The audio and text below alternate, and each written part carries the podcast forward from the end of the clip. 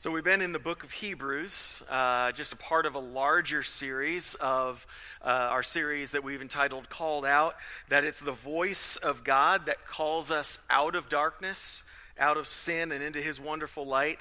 Uh, it's the voice of God, not only that calls us out of those things, but his voice defines us. We hear all sorts of voices the voice of culture, the voice of many different things that might kind of uh, you know, be our upbringing or whatever, but the, the voice of God is what we need to hear. And that the book of Hebrews is allowing God to speak to us. It's just a microcosm of uh, what we've desired to do with this series. And so we are in chapter 9 this morning.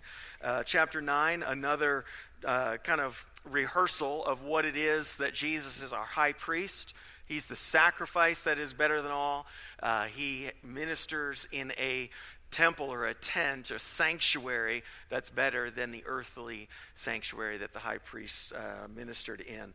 And so, uh, if you would, would you stand just as an expression of our submission to the Word of God? We'll start in verse 1. Uh, we'll read uh, the first part of the chapter and then pick up the rest as we go through.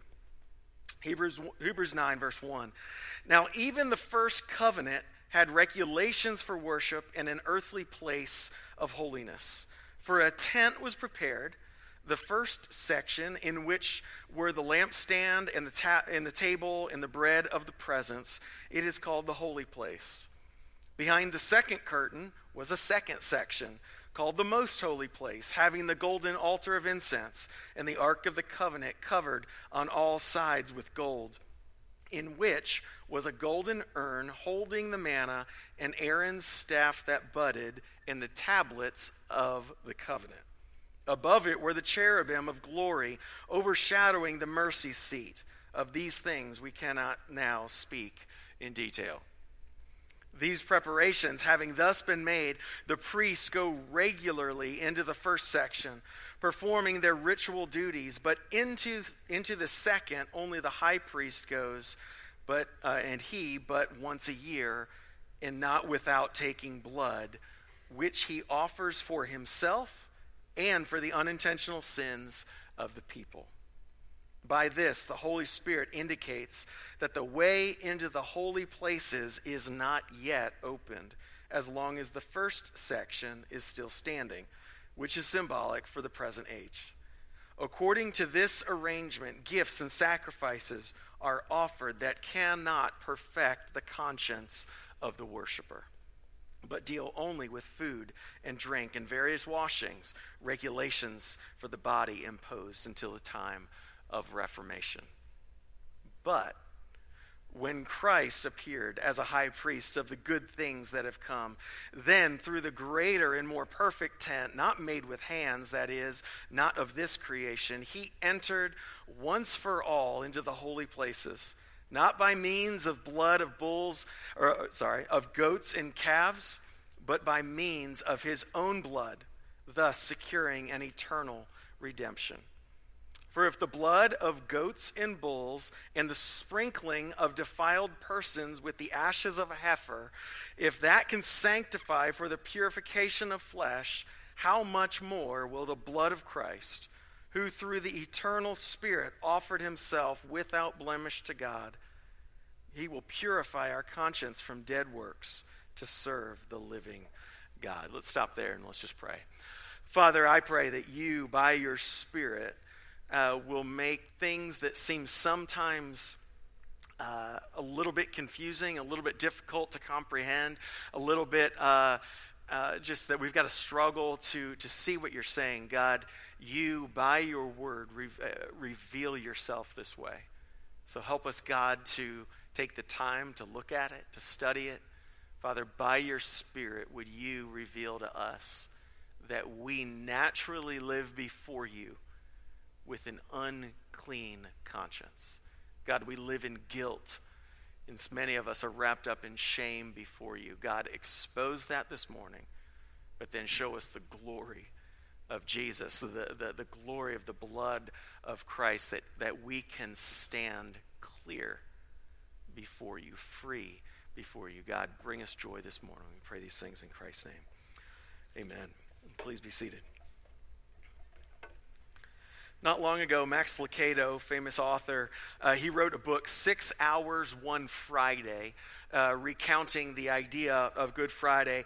Um, but he also tells of uh, this fund that the U.S. government has set up. Um, actually, in the early 1800s, they began collecting money and stories and letters um, from people who wanted to make amends for something they had done wrong or stolen in years past. Uh, back, you know, and this, this fund still exists to this day. Uh, back in 1974, one man wrote, I'm sending $10 for blankets that I stole while I was in World War II. My mind could not be at rest. I'm sorry this is late. You know, years after the war. It was signed in XGI, and the postscript was this I want to be ready to meet with God. So this man, probably uh, you know, growing in years, knows that he is going to stand before his Maker. He's got this stolen blanket from World War II sitting over him 30 years prior, and he sends $10 to the U.S. government to make amends and clear his conscience before God. It's interesting, there's now $7 million in what they call the conscience fund of the U.S. government. At least that, that, that was at the time of, of Lucado's writing of that. Sending money to a government would somehow clear your conscience before God. That probably wouldn't be the way we would do it. Yet, it speaks to the human heart that we all carry things. We know there's barriers between us and people. Just like we talked about with the kids, we look away, we want to hide. We know there's these things that stand in the way of relationship, and we know those are things that stand in the, re- in the relationship with God as well.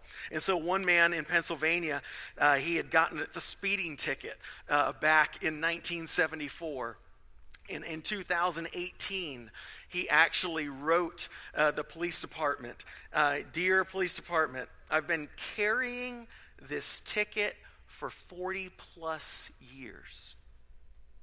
I've always intended to pay, but forgive me if I don't give you my information.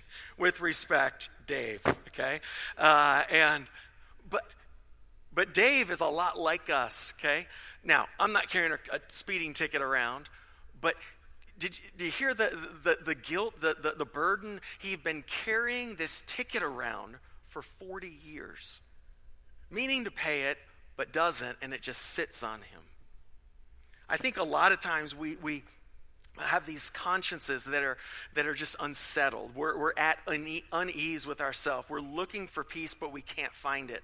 Uh, you know, a lot of times when we feel like we have no guilt in some situation, my conscience is clear. Okay? We feel that way, but if you're walking through life and you're really honest, not just in one circumstance, a lot of times you can be tormented and not free by the things that eat at you. And there's this need in all of us to be free from guilt and shame. We walk around uh, well, unless you get to the place where you have a seared conscience that you might might walk into a Walmart like El Paso and, and that in a sense you feel nothing. That's that's a dangerous place, but that that's not what we're talking about here. But we, we're talking about the place where we actually feel the sense of guilt and shame, that, that, that, that we feel these things, uh, and we need to be free from them. It's this self consciousness that if someone really sees us for who we are, we would want to hide. Okay, so what are the things in your life and in your heart that you like to cover up? Most of us are known fairly well, but nobody is known completely fully in this room. No matter how close of friends and family we are, there are still things that we hide. But those things eat at us, don't they? Oh, I hope someone does not discover that. I hope that's not seen. I hope that's not known. That's my little thing.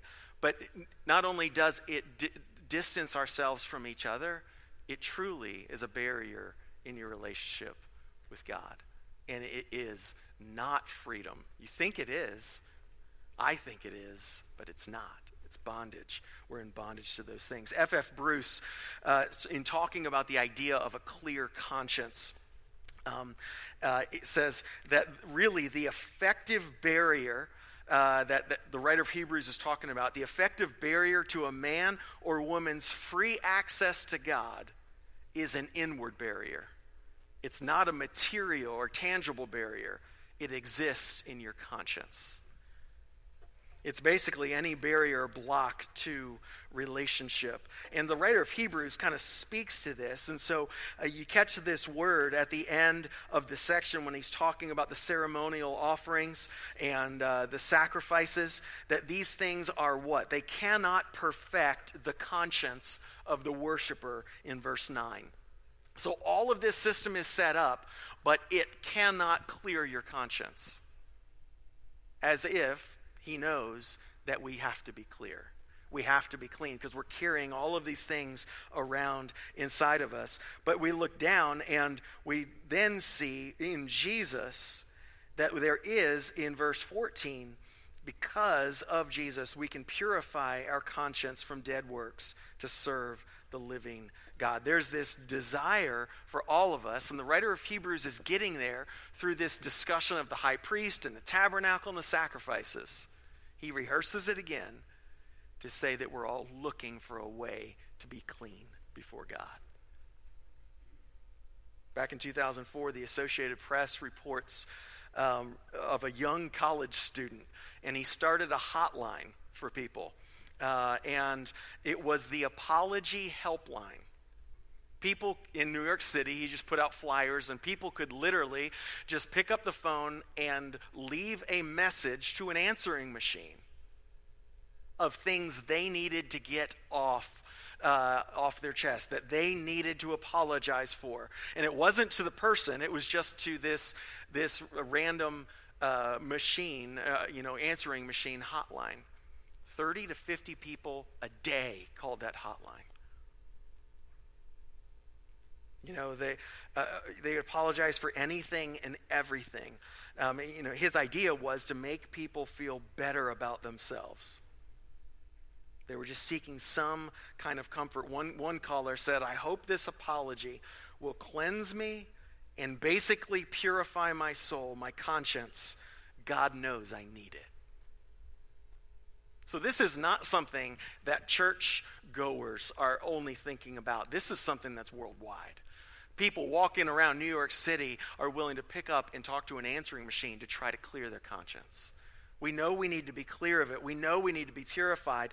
I love the fact that that, that idea of purity is all through this passage. Okay, so all of these different things are set up the holy place, the holy of holies. We've already done a lot of work on those two things. We look at the sacrifices in verses 6 through 10 all of that but what is trying to be what is trying to happen is to complete or perfect or purify the conscience and only that of the blood of jesus will do so. But what look down in a, in a part that we did not read. So all of these things are set up. The, the, the temple the tabernacle uh, the, the, the ark of the covenant all of these different things are set up. Look at verse 17 Sorry, 18. Look at verse 18. Therefore, not even the first covenant was inaugurated without blood, meaning the, the covenant that came to Moses. For when every commandment of the law had been declared by Moses to all the people, what did Moses do? He took blood of calves and goats with water and scarlet wool and hyssop and sprinkled both the book itself and the people. Why? Because without a covering of blood, those people had no way of entrance into the presence of God. So that Moses, he, uh, it goes down in verse 20 this is the blood of the covenant that God commanded for you. And in the same way, he sprinkled with the blood both the tent and the vessels in it used for worship. Everything was covered with blood.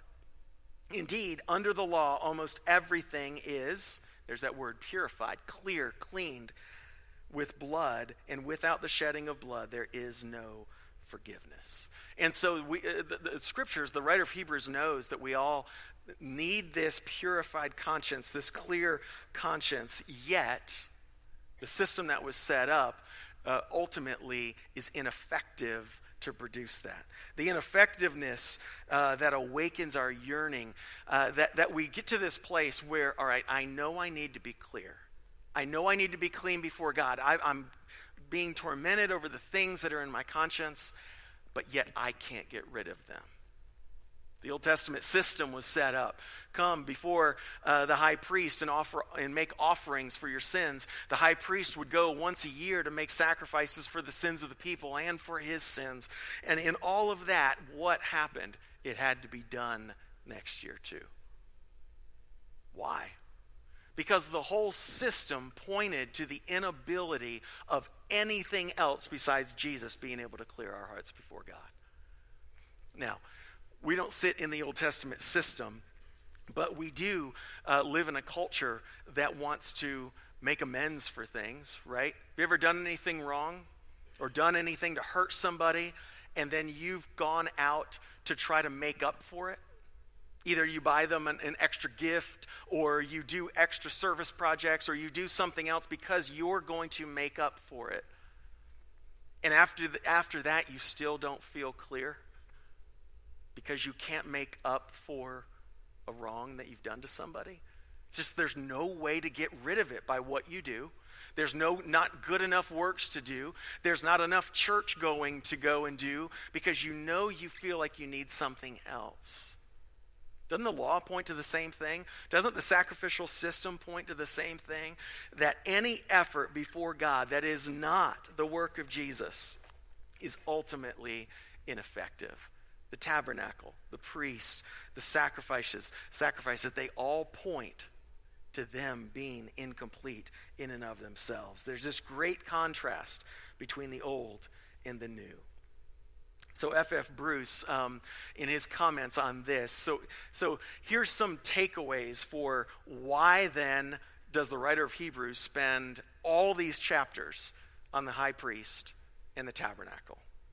So um, that, uh, that the way in to the throne room of God, he says, was barred for all Israelites. These are God's people, except for the high priest once a year. So the, the access to God is barred. The very presence of God, we are outside of it. Also, when the high priest would have to enter, he always had to be safeguarded by the blood of a sacrifice.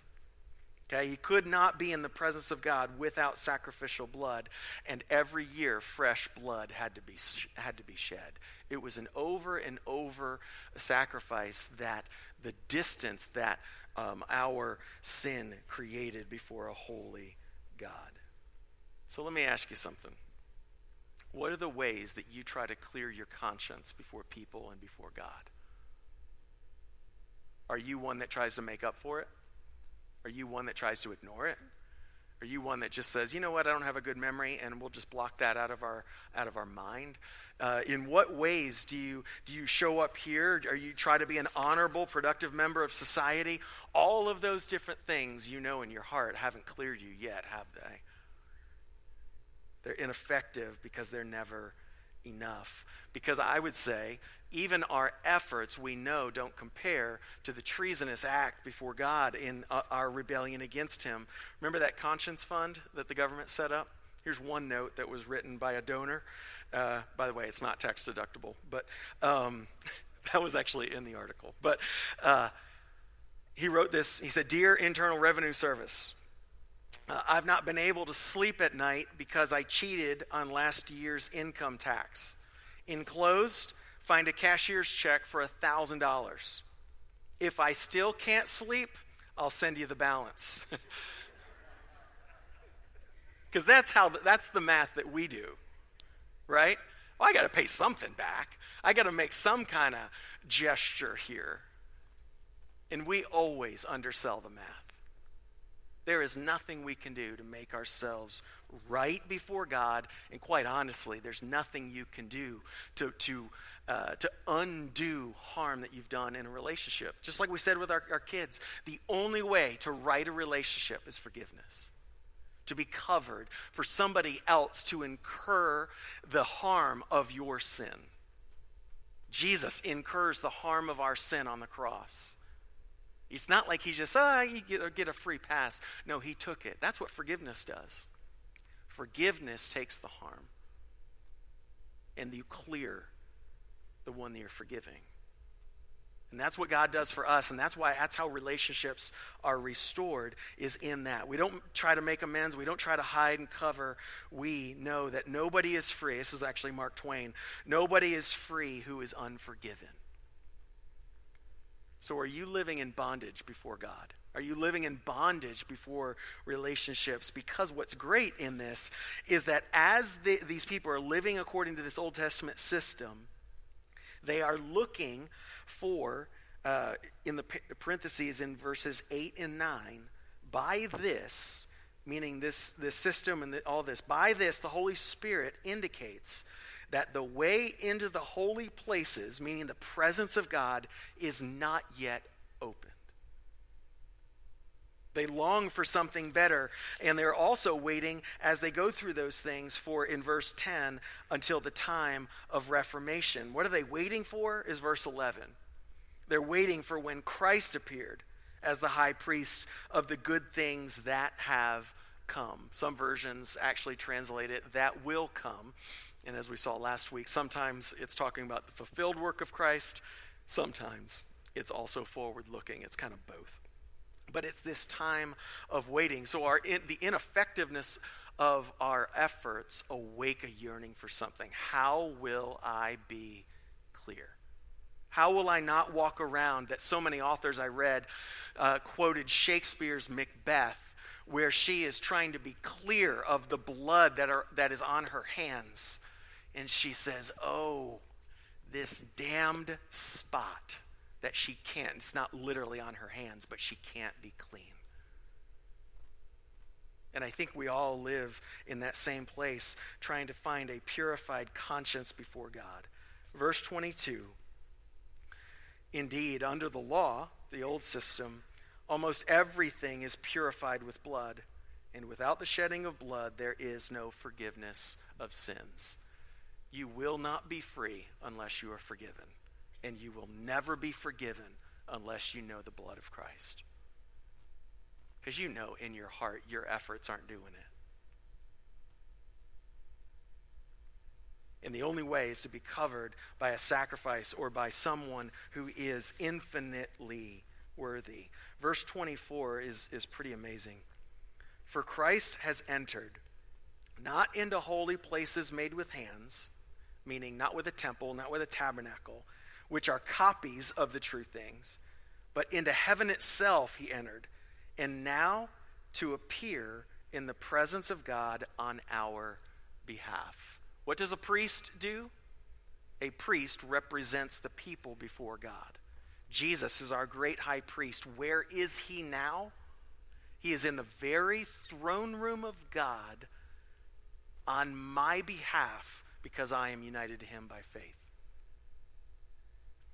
If you have faith in Christ, he is, he is in the presence of God right now on your behalf if you are one who has been trying to make amends, trying to be a good guy, uh, trying to be uh, a great mom or a great wife, and you're going to make up for this, you are standing on your own before a holy and righteous God.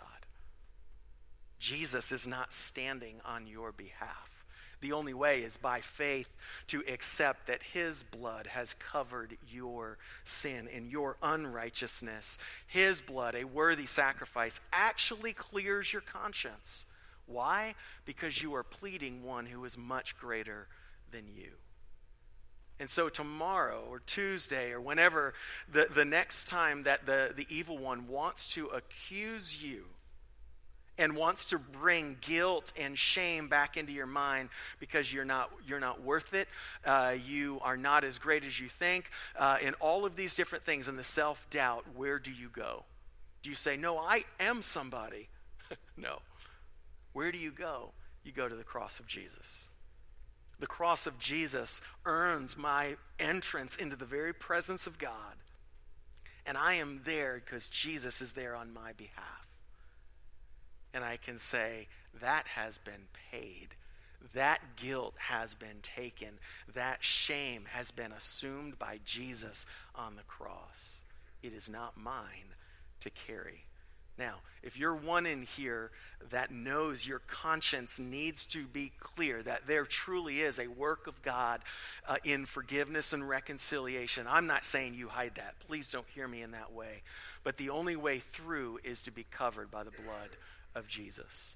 What is God raising right now in your heart where you know that you need to be clear from? Because the only way to be clear is to fall under the blood of Jesus. Have you? Let's pray. Uh, God, I pray that you would take your words, uh, Father, that you would purify our conscience. Father, that you would help us live uh, clear before you. Father, so bring to light those things that we're hiding. Father, not in a way that we are shamed yet again by our sin, but in the way that we can find grace and mercy. The grace and mercy of Jesus at the cross. Father, I pray that you would uh, be with those in this room who have never professed faith in Christ. God, be with them as they live in torment, trying to make themselves right, but being unable to do so. Father, I pray for someone right now in this room that is living in that turmoil. Holy Spirit, would you allow uh, scales to fall from their eyes? Would you give them ears to hear the good news of being able to stand free and clear before a holy and righteous God? God, draw them to yourself. Father, speak to us, minister to us. Thank you for your word. We pray these things in Christ's name. Amen.